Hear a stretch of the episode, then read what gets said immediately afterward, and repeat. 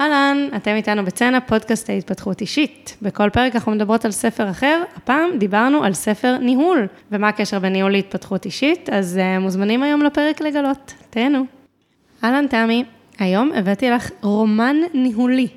וואה, איך זה מתחבר שתי המילים האלה. זה פשוט uh, ספר ניהול שכתוב בצורה סיפורית. Uh, האמת, לא נעים להודות כמה אהבתי את הספר הזה. קראתי uh, את הספר המטרה של דוקטור אלי גולדרט, שהוא בכלל פיזיקאי, וכתב ספר ניהול והמציא תורת ניהול שמשתמשים בה המון, אחד מספרי הניהול היותר נמכרים בעולם. והיא מבוססת על משהו מהפיזיקה או לא קשור? כן, כן, הוא הביא דברים מהמדע, כן, לניהול. זה קשור לתורה שנקראת Lean Management, שאני קצת אסביר, זה קשור גם ל-Lean Startup שהקלטנו כן. לפרק, אבל זה קצת uh, אחר, כי זה uh, יותר קשור, התחיל מדברים שקשורים לייצור, רצפת ייצור, איך לעבוד בצורה הכי יעילה. Uh, קראתי את הספר, זה במסגרת קורס חובה באוניברסיטה, שההזהרות היו שזה הקורס הכי סנו, ממש ממש אהבתי את הקורס הזה, ברמה שבאמת קראתי את הספר, נהניתי והמון דברים משם נשארו איתי. הפרק היום הוא לא יהיה בדיוק על הספר, הוא יהיה על התורה אה, של הניהול הרזה ושל אה, תורת האילוצים, קוראים לה התורה שלו. זה של... בניגוד לפרקים האחרים שאנחנו נצמדות לספרים. כן, אז לא, אנחנו, אנחנו לא. Okay. אז ככה, קודם כל, המטרה של הניהול הרזה היא למנוע בזבוז.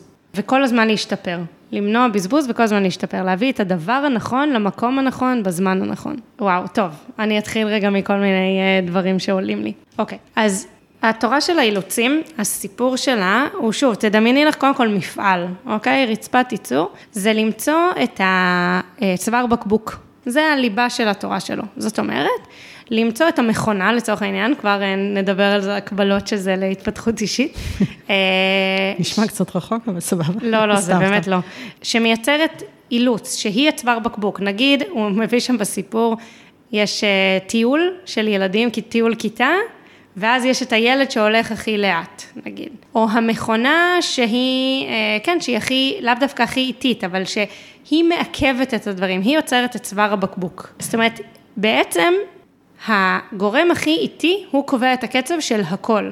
אם נגיד יש... זה נכון. נכון? אם נגיד יש מכונה שמייצרת פקקים, שיכולה לייצר שבעת אלפים פקקים בדקה, והם צריכים לסגור בקבוקים, והמכונה שהבקבוקים מייצרת עשרה בקבוקים בדקה, אז המכונה שהבקבוקים היא זאת שיוצרת את, ה... את הקצב.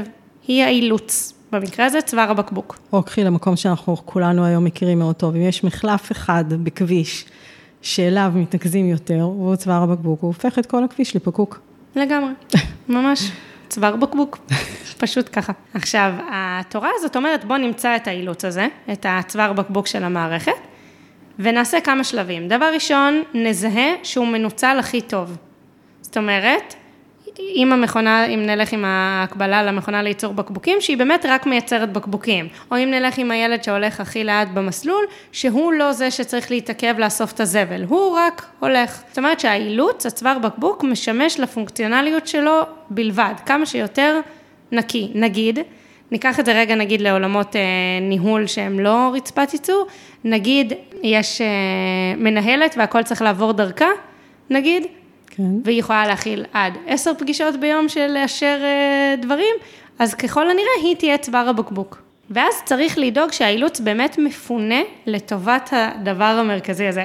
הדבר שכל הזמן נעלה לי בראש בהקשר הזה, זה נגיד, אני בניהול משק הבית, נגיד, או, או ניהול הילדים משק בית עבודה. נגיד, אז אם יש משהו שאני עושה שהוא לא מיטיב עם, ה, עם משהו מהדברים האלה, אז לפנות אותו. אני רואה, אני רואה את הפרצוף, אז כבר ננסה. לא, לא, הפרצוף הוא שסתם עולה לי שבעבודה זה, זה, זה פשוט נשמע משעמם. לא, זה לא חייב להיות שאת עושה אותו דבר. יכול להיות שיש לך מגוון תפקידים, אבל אם את צוואר הבקבוק, אז לפנות אותך לתפקידים שרק את יודעת לעשות אותם. כן. לא, לא, אני מאוד מבינה את ההיגיון. זה, זה הדבר שנציתי עכשיו, שנגיד, אם אני, תרשי לי רגע לחיות פה טיפה בסרט, מרשה לי? לגמרי. אוקיי, נגיד בעיניי, זה גם לא יעיל שאת עשית, אבל נגיד עליי, זה לא יעיל לדעתי שאני אערוך את הפודקאסט. נגיד, שוב, בעולם דמיוני שבו אני עושה דברים הרבה יותר מועילים בכל שאר הזמן, נגיד. או נגיד, בהקשר שלי, אני יכולה להגיד, זה לא יעיל שאני הבן אדם שבונה אקסלים. זה לא אומר שאני אף פעם לא צריכה לעשות את זה, אבל בגדול, אם לצורך העניין הייתה לי עוזרת, או נגיד, אז, אז היא הייתה עושה את האקסלים לצורך ההקבלה. היא הייתה מפנה אותי לדבר שאני עושה שהוא הכי יעיל, הוא הכי מקדם. שמה זה הכי מקדם? זה הכי נותן ערך, זה הכי מקדם למטרה, שזה עוד עניין שכבר נדבר עליו. אחרי שמנצלים הכי טוב את האילוץ, צריך לארגן את כל המערכת ככה שהיא תתארגן לאילוץ. זאת אומרת שנגיד, לא יקרה מצב שבטעות, עד שהמכונה כבר מייצרת בקבוקים, אין פקקים. זאת אומרת, תמיד יהיה מה שיזין את המכונה, זאת נקרא. ש, שלא, נגיד, אה, שלא יקרה מצב ש... האולפן הקלטות שלנו פה, הכל מוכן, ואין לי על מה להקליט הפודקאסט, נגיד. שוב, אני זורקת פה דוגמאות, אבל אני אגיד לך רגע, אני אסיים את הקונספט, אז, אז אוקיי, כל המערכת מוכפפת לטובת האילוץ, ואחרי זה אפשר לחשוב איך להגביר את היכולת של האילוץ. נגיד, להביא עוד מכונה שעושה בקבוקים, נגיד, לא יודעת, לעשות במחלפים, לעשות איזושהי שיטת ניתוב תחבורה אחרת, אבל... אבל באמת להגדיל את היכולת שלו לפעול, ואז נוצר אילוץ חדש, ולטפל אותו באותה שיטה, והסיבה היא כדי לדאוג שלא האינרציה תהיה אילוץ, כאילו שלא שמים לב וכבר עושים, ולא שמים לב לצווארי הבקבוק, ומפספסים פה אפשרות של המערכת להתייעל. אוקיי, והנה התחברנו לנושא המודעות והתפתחות אישית. אוקיי, אז... יש פה כמה דברים. אחד מהדברים זה שכל השיטה הזאת היא כפופה לטובת המטרה. ככה גם קוראים לספר. עכשיו, מה המטרה? בהתפתחות אישית אנחנו נראות או במפעל? קודם כל, זו שאלה פתוחה כזאת. בתורות הניהול במקור, המטרה היא להרוויח כמה שיותר כסף. ולאור זה, צריך לקבל את כל שאר ההחלטות. עכשיו, התורת ניהול של הלין היא כן מדברת על לשים את האנשים הנכונים במקום הנכון, זאת אומרת, כן יש פה ראייה של האדם, אבל בסוף זה לטובת איזושהי מטרה. עכשיו, אני חושבת, רגע שזאת הזדמנות שנייה לעשות זומאוט ולשאול, את יודעת, באופן כללי, כשאנחנו מנהלות המון דברים, המון פעמים אני מרגישה לעצמי שאני נעה מהאינרציה, ואני לא שואלת מה המטרה. אני אתן רגע דוגמה, נגיד במשק הבית, מה המטרה? האם המטרה היא שהבית יעמוד באיזשהם סטנדרטים של ניקיון? האם המטרה היא שיהיה נעים פה? האם המטרה היא להוריד ממני כמה שיותר עול, כדי שאני אתפנה לממש את עצמי ולעשות את הדברים שאני אוהבת? ולאור זה, רגע, אפשר לקבל החלטות. כי, כי שוב, למשל, יש לנו, לא נעים להגיד, לפעמים יש ג'וקים. אז נגיד, יש מטרה שלא יהיו ג'וקים, אז בערב אי אפשר שישארו כלים בחוץ, נגיד, אוקיי? זאת מטרה, לחיות חיים בבית בלי ג'וקים. אבל, אבל יש עוד מטרות, ואני חושבת שבאופן מודע או לא מודע, שוב, זה נורא נורא תפס אותי, הספר הזה שקראתי, אני יכולה עכשיו לחשוב ולהגיד, המטרה של להשאיר את המטבח מסודר בסוף היום, היא לאפשר לי שוב להרגיש טוב, לפרוח לכל דיירי הבית וזה. אבל אם המחיר הוא שאני צריכה להשתעבד לשטיפת כלים, ואני שונאת את זה, אז זה לא מקדם את המטרה. נכון. אז צריך לבחור טוב את הפעולות. זה כאילו דבר אחד כזה ש... עם זה אני מאוד מאוד מזדהה, בכלל בחיים. זה אפרופו לחפש את הצוואר בקבוק. בגלל זה אמרתי שמיד פתאום הבנתי מה הקשר של זה להתפתחות אישית, כי המקום הזה של אנחנו כל הזמן מסתכלים, אם בסוף הדברים קורים בצורה שהכי עושה לנו טוב. או שיש משהו שצריך להסתכל, והוא היה נראה לנו נכון, והוא לא מניב לנו את הכי טוב. אני, אני אתן רגע דוגמה שוב מעולמות אה, של הורות, אה, שעת שינה של ילדים. ולפעמים הרצון הזה להקפיד על... שהילדים ילכו לישון בשעת שינה, בין אם זה כי הם צריכים את השינה, או אני צריכה את השעות שקט שלי, או אוקיי, מייצר כל כך הרבה מתח ומריבות וקונפליקטים ועצבים כל ערב, שאני אומרת לעצמי, אז רגע, אז שנייה, זה כבר לא, לא בהכרח שווה, צריך למצוא לעשות את זה אחרת, זה לא אומר שלא תהיה בכלל שעת שינה, אבל משהו פה לא עובד נכון. אז אני חושבת שיש לנו הרבה מקומות כאלה בחיים, אבל זה מצריך כל הזמן להסתכל על הכל. כן, קודם כל, פה יש, יש פה דברים חכמים, כי זה כאילו שיטתי, את מבינה, את כל הזמן אמורה להביט את הדבר הזה כ, כתהליך שקורה כל נכון. הזמן, ואגב, אני, מעניין, אני צריכה עוד לחשוב על הדוגמה שלך של שעת שינה, אבל מה שחשבתי לפני כן זה שזה מאוד קשור לניהול זמן, איפה אנחנו משקיעות את המשאבים שלנו, כי המטרה היא למנוע בזבוז, בזבוז של מה? של אנרגיה.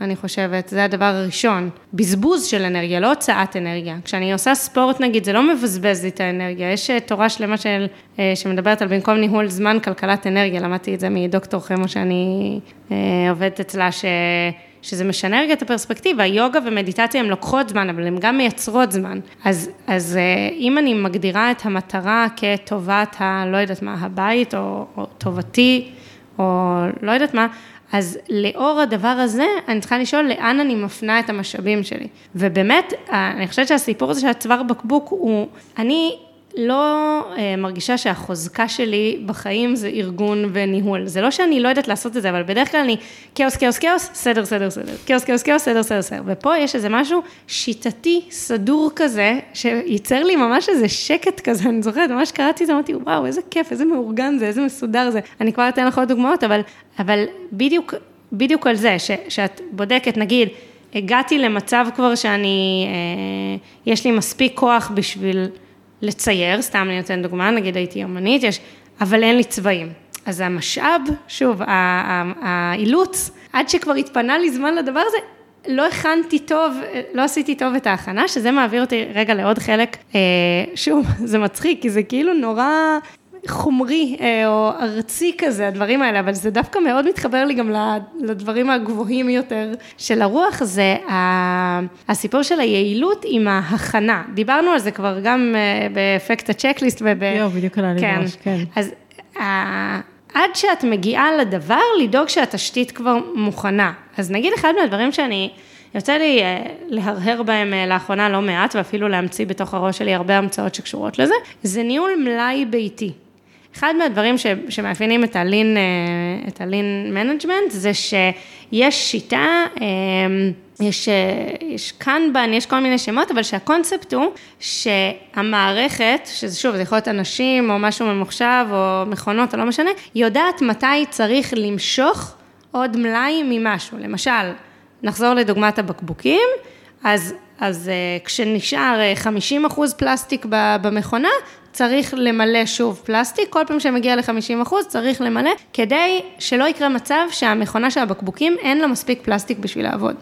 אז אני מתקשה עם ניהול המלאי של, ה, של הבית, ואחת מהשיטות שכל פעם, ויש על זה היום כל מיני טכנולוגיות שאומרות, נשאר חלב אחד, המקרר כבר יודע להגיד לאמזון להזמין חלב, לדעתי יש כבר פיתוחים כאלה, אבל, אבל ממש כשיטה לנהל את הבית ככה, גם צריך תרופות, צריך נייר טואלט, נשארים ארבעה גלילים, טק, נדלק איזשהו משהו, שהוא יכול להיות נגיד, ללכת לכתוב במכון, בדף שלנו של הרשימת קניות, ואז לא מגיעים למצב, כמו שהגענו אתמול, שאין בבית נייר טואלט. תגידי משהו. אני כאילו, אני מנסה להבין, כי יש הבדל בין אני אלמד לזהות על עצמי, לבין אני מוצאת פתרונות חיצוניים שיעשו את זה. כי נניח החוויה שלי, את יודעת, יש כל מיני, גם תוכנות וגם שיטות וגם קורסים לניהול זמן, אוקיי? ואני אומרת, בסוף, איפה שאני נכשלת בניהול הזמן, זה לא קשור לזה שהיומן שלי לא מנוהל נכון, או שאני לא יודעת מה אני צריכה לעשות, או שלא שריינתי ביומן בצבעים ובזה, זה לא קשור. יש משהו שגורם לי, למרות שאני יודעת שזה מה שאני אמורה לעשות עכשיו, לא לעשות אותו, או לעשות אותו יותר לאט, או... ואז אני אומרת, אוקיי, נניח טכנולוגיה שממלאה לי לבד את המקרר, שולחת את האוטו האוטונומי לסופר ובסדר. אבל השאלה, מה עם דברים בחיים, שזה לא יהיה פתרון טוב, טכני או טכנולוגי שיפתור לנו את זה, שזה המקומות של ההתפתחות האישית ושיותר מאתגרים, של לזהות אותם ולהבין מה השינוי שאני צריכה לעשות, ואיך אני במודעות לזה כל הזמן, איך אני, האם, הייתה לנו שיחה כזו באחד הפרקים, עכשיו אני לא זוכרת סביב איזה ספר, של האם אנחנו בוחרות נקודות זמן קבועות, למשל אני אגיד, כשלי היו ילדים קטנים, אז ממש ליאיר ולי היו שיחות תקופתיות של האם הסידור כרגע מתאים לנו, זה שאני עובדת מהבית, זה שאני עובדת בהיקף מסוים, איפה שהוא נמצא בעבודה, של כל האיזונים של עבודה הבית חלוקה בינינו, כי, כי, כי היה ברור שהחיים נורא משתנים, וכל פעם לבדוק האם אנחנו במקום שהוא נכון לנו. אז אפשר לעשות את זה משהו שהוא מקובע ותקופתי, או שזה משהו שאנחנו אומרות, לא, זה צריך כל הזמן, כל הזמן להיות במודעות, ולהיות שם, ולהיות קשובים לזה, ובגלל זה גם כשאת אמרת שזה ייצר לך סדר ושלווה, זה הפרצוף שראית עליי, של דווקא אצלי זה לא ייצר שקט ושלווה, מה שתיארת, זה ייצר לי, וואו, זה כל הזמן לשאול את עצמי, זה נכון ככה? זה טוב ככה? יש משהו שאני רוצה לשנות? לא, רגע, זה לא מדויק. בסוף המטרה היא לייצר מערכת שעובדת. חלק מהסיפור של לייצר מערכת שעובדת, זה מערכת שיודעת, יש שם איזו שיטה שנקראת דגל אדום, זה שיודעת להטריע על תקלה, זה שיודעת לעשות את הפול הזה, כאילו למשוך את הדברים, לא? לא להגיע למצב שיש חסר, ואז צריך אקטיבית ללכת. אז אני, רגע, אני, זה מצחיק, לפעמים אני מקשיבה לפרקים שלנו שוב, במרחק זמן, הרבה פעמים, ואני הרבה פעמים שומעת שאת מעלה איזה משהו, שבזמן השיחה לא הבנתי אותו, בהתחלה הייתי אומרת לך, אוקיי, אבל, אחרי זה עברתי ל, אני צריכה עוד לחשוב על זה, אז עכשיו אני רגע מאלתרת פה בין זה לבין זה, כי אני לא בטוחה שירדתי לסוף דעתך, על הקשר בין הדברים, אז אני אגיד, קודם כל, אצלי היכולת לנתב את האנרגיות שלי למשהו שהוא בתפר שבין משמעת לבין שגרה פשוט לא מודעת, הרגל שמוריד ממני, חוסך לי ונותן לי הרבה אנרגיה במקומות אחרים, אצלי זה אזור של התפתחות אישית. אז זה כבר אני אגיד, בשבילי זה חשוב להגיד את זה. הדבר השני זה ששוב, אם זה רוטינה, זה לא כל הזמן בקדמת המודעות. אני חושבת שזה זה חלק מעניין בהרגל, גם אגב הדברים שאת אמרת, שאגב זה רעיון מהמם ובא לי לאמץ אותו, את רעיון? השיחה התקופתית זה, כי, כי אז זה בדיוק לא צריך כל הזמן, אז, אז, אז בגדול במובן הזה זה דומה, שיש שגרה ניהולית, את, נתתי דוגמה מאוד אה, כאילו אה, קטנה של הסופר שנגמר נייר טואלט, אבל אנחנו יכולות לחשוב על זה גם, נגיד עוד דבר שעלה לי זה שאני מרגישה, לא באפיסת כוחות מוחלטת, אבל שאני מתחילה להתקרב לזה, וכשאני ככה, אני יודעת שאני צריכה להגיד ענב, תקשיב, הלילה, אני חייבת לישון כל הלילה, ושאתה תקום לילדים, נגיד. אני עושה, אני מרימה איזושהי התראה, זה מפלס העייפות שמחייב רגע איפוס, ואני שנה לילה. שוב, בהנחה שזה מסתדר לכל המערכת. זה קשור לדברים שאמרת, או פחות? לא, לא, זה מאוד קשור, okay. כי, כי זה כן המקום הזה של לדעת לזהות. אני חושבת שלמשל, עייפות בלילה זה לא משהו שאפשר תקופתית. זה איזושהי הקשבה שלך לעצמך כל הזמן. אבל זה, זה מה שהמערכת עושה. זה לא כל הזמן במובן שאת כל הזמן צריכה להיות מודעת. להפך, אם את יודעת שכשהגעת למצב העייפות הזה, אז, אז את צריכה משהו, אז... אז דווקא זה, זה קל יותר, זאת אומרת, מבינה, את לא כל, את לא כל הזמן שאת צריך, רגע, מחר אני אקרוס מהעייפות? לא, את כבר מזהה, שוב, זו דוגמה מצחיקה, אבל היא דווקא קצת כן. משרתת פה את העניין, ש... שכאילו יש למידה. כן, שיש, שיש למידה, ניתוב מאוד מאוד טוב של המשאבים, מה שהם לא יהיו, זמן או פלסטיק או האילוץ או מה שזה לא יהיה, ובשבילי, גם שוב, זה הרבה... מדייק אותי. זו מילה מאוד שחוקה היום, אבל, אבל שוב, זו מילה שהיא עובדת טוב, זה גורם לי אה, לבחור טוב מה אני עושה עם הזמן שלי. אה, עדיין יש לי בדברים הפרקטיים של החיים, הרבה פעמים כיבוי שריפות יותר משהייתי רוצה. יותר הייתי רוצה את השגרה הזאת. ויש עוד משהו בתורה הזאת, שוב, יש שם הרבה מאוד דברים, זו שיטת ניהול שנקראת טי פי אס, כי זה Toyota Production System, שהמפעל של טויוטה עובד לפיה כבר המון המון שנים, ומלמדים אותה בכל בתי הספר למנהל עסקים, ונוסעים לסיורים שם, ויש איזה ספרים, וזה באמת עולם שלם ממש ממש מעניין, באמת. אז עוד דבר שיש, זה אגב, זה הדגל אדום הזה, שזה אה, כדי ללמוד כמה שיותר מהר, כי זה חלק מהסיפור של הלין, את לא רוצה בזבוז, אז את לא רוצה נגיד לגלות אחרי שייצרת אה, עשרים בקבוקים, לגלות שיש בהם פגם. את רוצה לגלות את זה בראשון, המטרה שלך היא לחסוך כמה שיותר טעויות. אז, אז השיטה של הדגל אדום היא נורא נורא פשוטה, המשמעות שלה זה שכל בן אדם, כל בן אדם במערכת, יודע שכשהוא רואה טעות הוא מטריע עליה. ואין האשמות ואין להתחיל לחפש זה, פשוט אפשר כמה שיותר מהר לפתור אותה. וזה כמה שזה פשוט, זה גאוני בעיניי, וגם הוא עשה לנו את זה בשיעור, הוא אמר לנו שאם הוא עושה איזושהי טעות לכל אחד, שמורה זכות, משהו פעם בסמסטר להרים דגל אדום ולהטריע, ואז... זה תמיד נלקח מאוד ברצינות, זאת אומרת, זה, ו, ו, ויודעים שצריך לתקן שם את התקלה, ואני אני יודעת שאפילו כשאני אומרת את זה, אני יודעת, זה נשמע כאילו דה, אבל זה לא, כי הרבה פעמים אנחנו לא אומרות, כי אנחנו חושבות שיחסו עלינו, שיאשימו אותנו. אה, ברור שלא. לא אומרות. כן, לא, זה ברור שגם יאשימו אותנו, גם יחסו עלינו, גם אני אגרום עכשיו עיכוב. בדיוק, אז מה שיפה זה שמסבירים להם, ובצדק, שזה בדיוק עושה ההפך, כי אחרי זה הבדיקות האיכות יתארכו ועד שיגלו, ואז יחזרו לתקן את המכונה. אז זה עוד דבר שהוא גם קצת התחבר לי, הסיפור של העייפות, אני צריכה עוד לחשוב בדיוק למה, אבל כאילו מין כזה, אוקיי, רגע, עכשיו יש קריסה, צריך רגע לטפל את ה... את הקריסה הזאת, לאפס את המערכת, לראות שהכל אה, חוזר לעבוד, ואז אפשר להמשיך. אני חושבת אגב שזה אחד האתגרים שלנו בחיים, כאילו ה- היכולת לשלם איזשהו מחיר זמני, בשביל לתקן משהו שהיינו עוד יכולים להמשיך, וקחי את זה בכל דבר, זה בתיקון בדברים באוטו, זה בטיפול תקופתי למחשב, זה בדברים לעצמנו פיזית אפילו, או לקחת לעצמנו פסק זמן. מן עד כמה אני רגע עוצרת את הכל, משלמת עכשיו מחיר, כי אני אומרת, בלונגרן זה יחסוך לי הרבה יותר. זה אחד המקומות שקשים, זה נכון גם בחינוך. כמה אני כרגע מתעקשת מול ילד על משהו. על זה, זה עלה לי ישר. כן, זה וואו, דוגמה קלאסית. וזה גם מתחבר עם עוד השאלה הגדולה שאת דיברת עליה קודם, היכולת שלנו להגדיר את המטרה. אני חושבת שלא תמיד ברורה לנו המטרה, וכשלא ברורה לנו המטרה, אז הרבה פעמים שם אנחנו עושים בלגן, משלמים מחירים מיותרים, כי אנחנו לא, באמת אמרת קודם שלדייק זה מילה שחוקה, אבל כי אנחנו לא בפוקוס, אנחנו מגיבים לכל מיני דברים, במקום לדבר הכי מהותי בעצם, בסופו של דבר, ולזהות המטרה לא תמיד קל לנו. לא, לא, זה ממש לא תמיד קל. זה אפילו יותר מזה, גם אחרי שלא יודעת אם לזהות או, או לקבוע, להחליט מה המטרה, גם אחרי שהחלטנו, אנחנו עדיין צריכות לדייק את הפעולות שלנו. נגיד אני עסוקה בתקופה האחרונה בזה שאני רוצה להרוויח יותר כסף, אבל לקח לי זמן להבין, ורק בשיחה עם חברות אמרו לי, אוקיי, אז זה המשקפיים עכשיו. וגם אז זה גם לשאול את עצמי, האומנם אז בעצם, אולי אני, אני, האם זה באמת המשקפיים שאני רוצה להרכיב, אבל, אבל בעצם אם כן, אז כל החלטה צריכה לעבור, כל החלטה עסקית מקצועית צריכה לעבור דרך המסנן הזה, ולאור זה לקבל את ההחלטות. אז כן, אבל בחיים זה יותר מורכב. לא, נכון, גם זה מורכב. פונה שרק צריכה לסגור את הפקק, אז בסדר, זו המטרה שלה.